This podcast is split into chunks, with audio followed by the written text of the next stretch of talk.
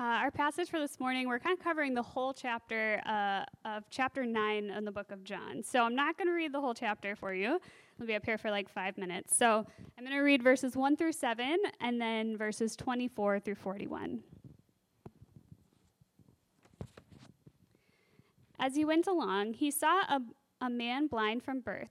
His disciples asked him, Rabbi, who sinned, this man or his parents, that he was born blind? Neither this man nor his parents sinned, said Jesus, but this happened so that the works of God might be displayed in him. As long as it is day, we must do the works of him who sent me. Night is coming when no one can work. While I am in the world, I am the light of the world. After saying this, he spit on the ground, made some mud with the saliva, and put it on the man's eyes. Go, he told him, wash in the pool of Siloam. This word means sent. So the man went and washed and came home seeing and then 24 through 41. A second time, they summoned the man who had been blind. Give glory to God by telling the truth, they said. We know this man is a sinner. He replied, Whether he is a sinner or not, I don't know. One thing I do know I was blind, but now I see. Then they asked him, What did he do to you? How did he open your eyes? He answered, I have told you already, and you did not listen. Why do you want to hear it again? Do you want to become his disciples too? Then they hurled insults at him and said, You are this fellow's disciple. We are disciples of Moses. We know that God spoke to Moses, but as for this fellow, we don't even know where he comes from. The man answered, Now that is remarkable. You don't know where he comes from, yet he opened my eyes. We know that God does not listen to sinners, he listens to the godly person who does his will. Nobody has ever heard of opening the eyes of a man born blind. If this man were not from God, he could do nothing. To this they replied, You were steeped in sin at birth. How dare you lecture us? And they threw him out. Jesus heard that they had thrown him out, and when he found him, he said, Do you believe in the Son of Man? Who is he, sir? The man asked. Tell me so that I may believe in him. Jesus said, You have now seen him. In fact, he is the one speaking with you. Then the man said, Lord, I believe, and he worshiped him. Jesus said, For judgment I have come into this world, so that the blind will see, and those who see will become blind. Some Pharisees who were with him heard him say this and asked, What? Are we blind too? Jesus said, If you were blind, you would not be guilty of sin, but now that you claim you can see, your guilt remains.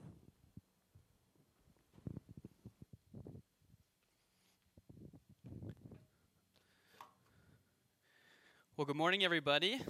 Welcome to Resurrection City Church. My name is uh, Joel, and I am uh, one of the pastors here. Um, I am glad that we are able to uh, be both uh, worshiping in person um, and also being able to worship online. So, welcome to those of you who are joining us um, from your living rooms or your cabins or wherever it is that you're joining us from this morning. We're happy to have you here as well, and welcome to everyone who is here in person. Um, for me, one of the one of my my my favorite reasons that we're able to meet back in person again is that when I tell jokes, um, I don't have to just look at a camera for a reaction. So you with your masked phases is not much better. I can't tell if you're smiling or frowning, um, but I'm going to assume you're all smiling very big um, when I tell when I tell jokes. So no, but uh, glad to have you all here this morning. Um, we we have been uh, kind of going through a mini series in the book of John uh, for the last few weeks uh, that we're calling Devil's Advocate. And uh, what we're doing is, is we're seeing that Jesus, who has uh, uh, come down from heaven, he is uh, uh, God who has taken on flesh to come and to reveal God's purposes in the gospel to the world. Well, we're seeing that he receives some pushback, some sort of opposition from people in his own time. And what we're doing is, is we're taking the oppositions or the pushback or the things that Jesus is uh, encountering there, and we're, we're kind of bringing it forward into the present day. And we're saying, what does this opposition and how Jesus respond have to say to us as we maybe experience similar or, or the same oppositions today? And so, um, and so what we're going to do today is I'm going to introduce it in just a moment, but we're going to be talking about another one of those sort of challenges uh, to faith and how Jesus responds to it. Now, at the end of last week's sermon, Jesus had been in this sort of really uh, intense confrontation with the Pharisees, and he had, uh, the text just says, uh, we didn't read it this week, but the text just says he just, he, he got away from them. And I don't, I'm not totally sure if it's like uh, you know, like you know, in, in, Batman movies, when like someone is looking at Batman and then turns away, and they look back and he's gone, and he just disappears. I don't know if it was like that, or I f- don't know if it was like Doctor Strange with the spinny portal thing, and he walks through it. I'm not totally sure, but somehow Jesus got away from them, um, and um, he and his disciples are kind of walking along now, and they come ac- across this man who has been born blind from birth. And you heard this from Julie. I'm going to walk through this part of the text again. Um, in, in verses one through two of John chapter 9, we're told, As he went along, he saw a man born blind from birth. His disciples asked him, Rabbi, who sinned, this man or his parents, that he was born blind? So the disciples, listen, if you're a disciple of Jesus at this point, you realize, you know, maybe you haven't totally grasped that Jesus is God, but you know he's got some insight from the Father right? And so it makes sense that the disciples from time to time decide to use like a divine uh, Google search or, or a Siri, right? Hey, hey, Jesus, um, you know, what's the weather going to be like today? Uh, and so they decide to use this here as they see this guy born blind. You can, you can tell it's a question that they probably maybe wrestled with from time to time, asking, why was this person what, what happened to this person that they're uh, that they're like this, and they figure they'll ask Jesus and see what his response is. Now, the question, as I'm sure you picked up on, assumes a sort of uh, divine karma system that every sin, uh, every, every, every mistake, every uh, wrong action has some sort of uh, negative re- reaction to it. And that God is sort of up in heaven um, and keeping track of every wrong and then sort of meting out justice, kind of saying, You did this thing wrong, so now I'm going to do this thing to you. And that's sort of the system that it seems like the disciples uh, have. We'll see the Pharisees, too, later on in the passage, actually have the same view. So it must have been a pretty common one at the time that, that God is up there, and, and it comes out of a good place, that God is just. He does something about evil. But it kind of creates this system where, that, that when we think about it, is, is maybe, uh, maybe not painting God in the picture of being merciful and gracious. It, it more paints him maybe as sort of harsh and, uh, and reactionary and, and, and, and like a, like a, like a, a, a, a, malicious sort of judge who's going around sort of meting out justice to everyone who does something bad. Right? God is certainly all powerful, but maybe he's not a, merciful or, or gracious. Now, today, what I want to do is I want to use this opportunity to talk about an opposition to faith that a lot of people in our culture have, and that's called the problem of evil. Um, now, uh, the, the, the, this is sort of a, a, problem that can be expressed in like a really formal way, like a formal like opposition that philosophers have had, and also comes out in a sort of non-formal way. And I'll kind of talk about both of those here now. Um, really it, it, starts as sort of an ancient like an ancient proof that god or the gods don't exist. And actually uh, a philosopher a guy by the name of epicurus came up with it uh, like 300 years before jesus was born. So this was on the scene for a long time beforehand. But uh, basically the, the, the argument goes like this. If god is all powerful then he could stop evil. He could stop bad things from happening and if God was all good, all loving, all, all benevolent, all, all merciful, he would stop evil or bad things from happening to people. Now, the one thing we can all agree on is that evil and bad things certainly exist. So, sort of working backwards from how we've set it up, that must mean a God who is all loving and all powerful doesn't exist. That's how the, that's how the, the logic of, the, of this works. And th- there's definitely sort of a non formal version that people have, that many people have, understandably, as a response to evil in the world, to bad things that happen to them. Asking questions like, why would, a, why would the God that, that Christians worship, or, or maybe the God of another religion, why would he allow my parents to die in a car accident? Or why would he allow my grandparents to die from coronavirus? Or, or why, why, am I, why was I born with this chronic condition of maybe a blindness? Right? That, that's the way that people start to ask that question. It's hard to, to learn about a God who's all merciful and, and loving and all powerful to wonder, well, why am I in this situation then? And a lot of people are, are in this place where they're sort of wrestling with that, and I think very understandably. And I, I don't want to, I definitely don't want to trivialize that uh, for people today because it is true. There is massive evil in the world. There's massive injustice. There's massive um, uh, uh, vi- you know, we're in the middle of a pandemic, right? We live in, t- in, a turbulent time where we experience the effects of, of sin and death and evil on a regular basis. And it, it's a fair thing to question where is God in all of this? What is God doing? Why did this happen in the first place? And, and for a lot of people, that becomes sort of a defeater, a sort of opposition to uh, belief in Jesus because it is just a, a big challenge to them. Now, actually, uh, as bad as things are for us today, uh, things have been much worse in human society in the past. Um, epidemics actually, you know, the last major uh, like thing like coronavirus that happened in the world was like 100 years ago, the Spanish flu. They were a lot more common in the ancient world because of just the absence of things like soap and um, basic understanding of how hygiene works. You had plagues happen on a regular basis. Um, we have a lot of children that are about to be born or have been born at Res City. Praise God. Um, but actually, the statistics in the ancient world were that one third of those children would not be here. Childbirth was actually a very dangerous thing in the ancient world. Something as simple as having a child was not so simple uh, in the ancient world. And even many of our one of our favorite activities as millennials is traveling right? We, we love traveling. Apparently there was it in singapore where people are getting on planes to simulate traveling? Uh, they're just sitting on planes watching movies getting uh, service from uh, uh from, from flight attendants uh, like they're getting to travel because they're they're so bummed out that they can't travel for real. We love traveling in today's world. Um, but actually, traveling in the ancient world was a really dangerous thing. Like, you did not just go for fun trips to another place uh, so you could get a lot of pictures uh, to bring home and show your friends. Obviously, there's a few reasons uh, why you couldn't do that in the ancient world, but um, that was not a, a, normal thing that, that people could do because travel was super dangerous. You had storms, you had uh, robbers, it just uh, you, you, didn't have a plane you could hop on. Sometimes a trip could take uh, months to get there. So people uh, uh didn't do that.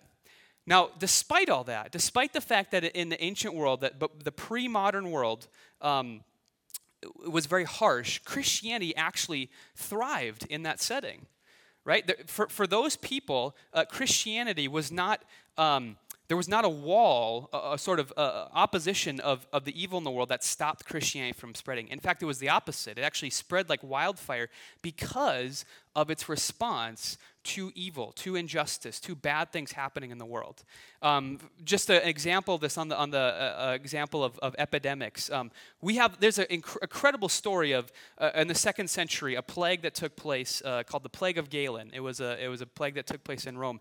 And, and actually, there's a scholar named Rodney Stark who says one of the reasons that Christianity spread in the ancient world was because of epidemics and because of the response of Christians. Christians would, they would rush into the cities where many pagan people were, were dying. They would care for them, they would care for the other Christians, and people would be converted because they saw that these Christians, because of what they believed, they actually had an action plan that they uh, responded to uh, the epidemic by, by going in and helping people. And, and, and they had an answer for the problem of evil because of their theology that was super attractive to, to many people who were, were, were pagans. And so a lot of people converted to Christianity because of this. So, so actually, the fact that today we, we think that there is some, you know, that the problem of evil is some sort of reason to not believe is actually sort of flipped around from how it's been for most of history. Now, what, has been the, what's been the big change? Why is that the case? I actually think there, there are maybe three reasons we could kind of, kind of highlight. Um, the first is that our view of God has changed. So I've talked about this in the past. Um, the default religion, this is uh, from, from a guy named Christian Smith. The default religion in America, many people are Christians, but really what, when you actually kind of drill down to what they believe, he calls it this thing called moralistic therapeutic deism. And I'm not going to unpack it in depth now, but basically it's this view that God wants us to be good. He's like our big therapist in the sky, other words, and he's kind of not involved in our life otherwise. So we have this expectation that, um, that God is there to sort of help us feel better, just like just like someone we could go to talk to, pay to talk to uh, in a therapy session, and, and he's supposed to make our life better. And when our life's not good, then that whole system gets you know turned over. Okay, now that's you know that, that's that's that's a problem when when things are bad and and you experience some major suffering. The second thing I think that has changed is our view of pain. Um, it really serves no purpose for us today. We, we really have no, no thing for, for no, no way to view pain to see it, uh, it have, maybe having some good effect potentially. Um, really, what it does is it just disrupts our plans, it uh, makes relationships harder, it keeps us from having uh, success, and it adds like stress and anxiety to our lives right? So pain is just something we want to try to avoid at all costs. We don't see any redeeming quality when we do experience pain in today's world. And the third third thing I think is that is that we have done this in the modern world uh, of we've detached the story of the Bible Eh, specifically of the gospel, of what God is doing about sin in the world through Jesus on the cross, we've taken that thing that's at the center of the Bible and we've sort of detached that from how we view uh, bad things that happen in the world. We, we, we start to ask, what is God up to? I know God came to save my sins and he died on a cross for me, but what does that have to do with the fact that I, you know, am, am in pain in this way or that someone recently died? What, what does that have to do with that? People, we don't actually make that connection that perhaps what God is doing on the cross is specifically his response to bad things that happen in the world. We don't think about that. We don't make that connection. And we really need to bring that back together. Now, I think what Jesus uh, sh- does in the passage here is he shows us that um, God uh, is not the God that we, we, we so often encounter uh, uh in sort of popular belief today. Um, he gives pain purpose, and he brings the gospel and the problem of evil back together again. And we're going to talk about that as we go in the passage today. See how he does those three things sort of as his response to maybe the problem of evil in his day and how the problem of evil plays out for us today. We're going to talk about what that looks like. So let's, let's keep moving through the passage here and let's see his response in, in, in uh, John 9 3. Jesus says to them in response to the disciples asking this uh, divine Siri question uh, Neither this man nor his parents sinned, said Jesus, but this happened so that the works of God might be displayed in him. So the disciples, their big question is why did this happen in the first place? What is this in response to? They're all about looking back to see what happened a long time ago eh, eh, that, that made this guy be born blind from birth. And that's not wrong. The Bible does give us some clarity about why things are so messed up in the first place. Unfortunately, though, there are a lot of times that is left you know, there are a lot of things that are bad in the world that are left unanswered for us in the Bible. And we see Jesus' response to them is to not look back, but actually it's to look forward. Um, and, and he tells them basically, in effect, that you guys are asking the wrong question. The question you should be asking is what is God going to do through this man's blindness? What, what is God's purpose in the midst of it as we go forward? That's where He wants their attention to be trained, is on what God is up to through the midst of this guy's blindness. And so, um, this puts the question when we when we reframe it this way when we ask the question the way that jesus does it, it, it, puts the question of why bad things happen what the purpose of pain is who god is and the bible's story of redemption all back together again now I, I want to keep going on that vein, but I do want to pause here just briefly and say um, it's, not, it's not a bad thing to ask the question, why do bad things happen in the world? I think we need to ask that question so that we in society as Christians can work to sort of fix in, you know, things like injustice, things like harm to people. It's a good thing for us to ask, to try to figure out why evil does play, take place in the world.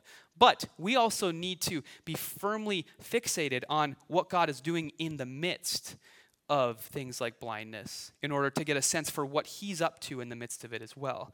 We have to sort of uh, we have to sort of get on board with that and to be working with Jesus in the midst of that. Now let's keep let's keep moving the passage. Well, I'm going to pick that back up, but I want to do it in the application section. We're going to jump to verse 24 here.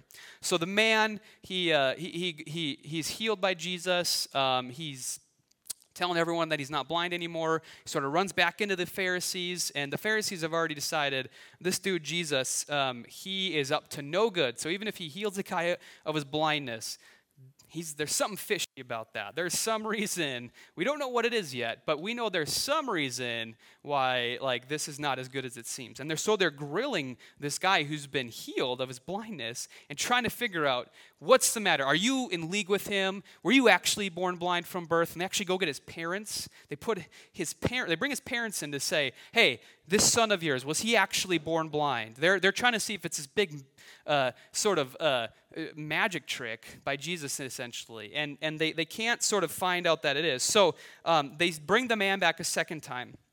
And he says, A second time they summoned the man who had been blind, and they say, Give glory to God by telling the truth, they said. We know this man, we know Jesus, is a sinner. Okay? Their minds are made up already. They have no question about it. Jesus is a sinner, and so he cannot have healed this guy, so we need to get to the bottom of this. And if this guy actually values God, if he actually wants to bring glory to God, then his answer should not be that Jesus healed me. That's what that's the box that they're putting him in here. And so we see that the Pharisees have this sort of wrong view of God, um, like many people today might have a wrong view of God. It's not the same wrong view, but, but our distortions at who God is, our clarity at who the God of the universe is, the God who is redeeming creation that He created, when our uh, clarity of Him is fuzzy, then everything else is going to be out of focus as well, including how we view things like evil in the world. And we see that that's true with the Pharisees here as well. This wrong view of God caused them to reject Jesus and reject God, what God was doing about people who are born blind and sin in the world. Under no circumstances could God be responding to evil through Jesus. That's what their, their view is. And this view completely distorts them. Let's, let's keep going as we, as we see the man sort of called him out for this in verse 30. The man answered, Now that is remarkable. You don't know where he comes from. This is Jesus still. Yet he opened my eyes. We know that God does not listen to sinners, he listens to the godly person who does his will. Nobody has ever heard of opening the eyes of a man born blind. If this man were not from God, he could do nothing. To this they replied, You were steeped at sin in birth. How dare you lecture us? And they threw him out. So notice in verse 34 here that they have the same view that the disciples have, right? They were like, well, we know the reason you were born blind is because you were so full of sin when you were born, for whatever reason. We don't even know what it is, but we know that must have been the reason that this blindness came upon you. And so they resort back to that and they say, the fact that you were born blind means we can't trust a thing you say. That's their view of it. This, this, man's, uh, this man's blindness is a mark on him that he is full of sin and cannot be trusted. That this man was born blind because of some punishment of God, some sin. And the Pharisees, they think this is God's response to the problem of evil, to evil in the world, is to go out and punish it by uh, sort of doing other things that seem evil as well, like blindness. That's what they think God is doing in the midst of, of evil in the world. And, and, and, you see sort of their bias, their wrong view of God come out in the fore in a way that you really are like, yeah, I definitely can't get on board with that. That's not a God that I want to worship. Now, moving on to verse 39 here, Jesus does come back into the scene here and has a conversation with the Pharisees. And he calls them out for this when he says, For judgment I have come into this world, so that the blind will see, and those who see will become blind. Some Pharisees who were with him heard him say this and asked, What, are we born blind too? And Jesus said, If you were blind, you would not be guilty of sin. But now that you claim you can see, your guilt remains. So, so catch the irony here. catch this irony. The Pharisees have their own agenda. They think that they're right. They, and they think that God's on their side, and Jesus, because he's not on their side, is clearly not on God's side. They have an idea of what it looks like for God to do something about evil, and what it ends up doing is actually blinding them to what God is actually up to in the world. And this sort of chosen blindness that they have brings a judgment on them. That's what Jesus is saying. Now, get this. Get, get the irony of this. And John is, is very clear, I think, in, in sort of presenting this to us. They end up being like the blind man, blind themselves, and steeped in. Uh, they're steeped in sin, steeped in a blindness that comes from their sin, in their rejection of Jesus, uh, in their wrong conception of who God is. They end up sort of becoming blind themselves. That's what's going on here. So, so the tables completely turn on the Pharisees um, because they refuse to sort of reject this, uh, this view uh, of God that is, is revealed in Jesus. Now, what I want to do is I want to sort of unpack everything we've talked about here in the f- form of some application.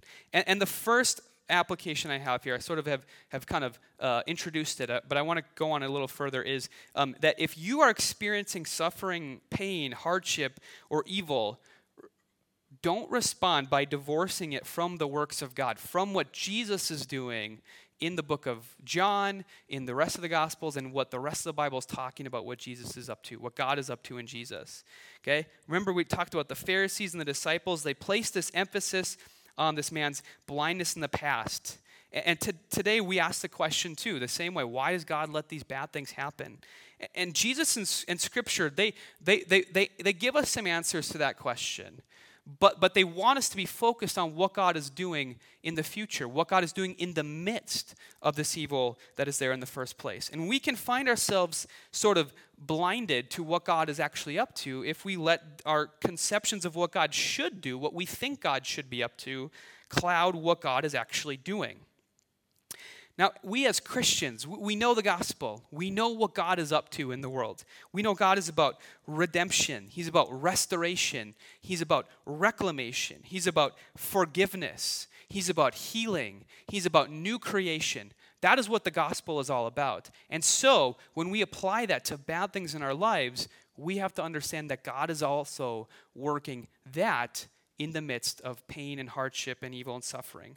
That is the gospel. God takes us in our sin, marred by the sin of the world, and He remakes us. He saves us through His Son. And so the answer to the problem of evil for us as Christians is actually still the gospel. Just like everything else in Christianity comes back to the gospel, so does our response to bad things in the world. This view that, this belief, this hope that God does something about evil, that He defeats it on the cross, that he uh, removes its power over us, the, the, the, the, the, the, weight of sin that, that holds us, that makes us a part of evil in the world. We're released from that, we're set free from it, and we are, we are made uh, into new creations. People who are, who are set free from that sin and can do the same work that God does in the world now, following Jesus. I want to I wanna explain what this looks like. Um, this is a, a, bowl that we have um, at our house, and it's called a, a kintsugi bowl. Um, I don't know if you've heard of this bowl. They're, they're kind of popular. I got it for Julie as a gift. Um, and, and kintsugi is a Japanese art, a, a, a really old one. It's not a new thing, um, of taking broken pottery and, and, and then putting it back together again. And the beauty of the pottery is not what it used to be, but what it's become now as it's been remade in its brokenness. And so what they actually do is they, they fill in the cracks of the bowl with gold or silver or platinum or something. Now I'm pretty sure that our bowl doesn't have real gold in it because I paid like 30 bucks online for it. So my guess is it's not real gold holding it together. But the point sort of stands, right? Uh, th- th- that now this thing is and this is this is what the art is about. This thing is more beautiful now than it was when it was initially broken. And and we find this in the gospel as well. The thing that makes us beautiful is, is how we're put back together again, despite sin in the world, despite our sin or the sin of others, that what that does to us, we are put back together again in the gospel. And the, and the gold that sort of pieces us back together again, that gives us beauty, is not anything we do, but it's Jesus, the one who, who fills in the cracks between us himself. Jesus is, is the gold.